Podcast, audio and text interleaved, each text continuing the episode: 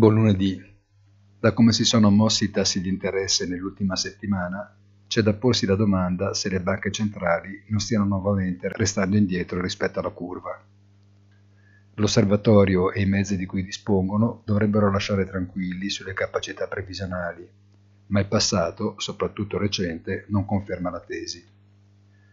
Oggi si vedrà se l'inflazione, quella ufficiale negli Stati Uniti, sta seriamente rallentando o se l'effetto prezzi dell'energia sta cominciando ad esaurirsi. La distanza tra inflazione e tassi ufficiali è ancora a favore della prima di quasi 2 punti negli Stati Uniti, 4 in Giappone, 5,5 nell'Unione, oltre 6 nel Regno Unito. I mercati sono nervosi, combattuti tra ottimismo e paura. A buon diritto.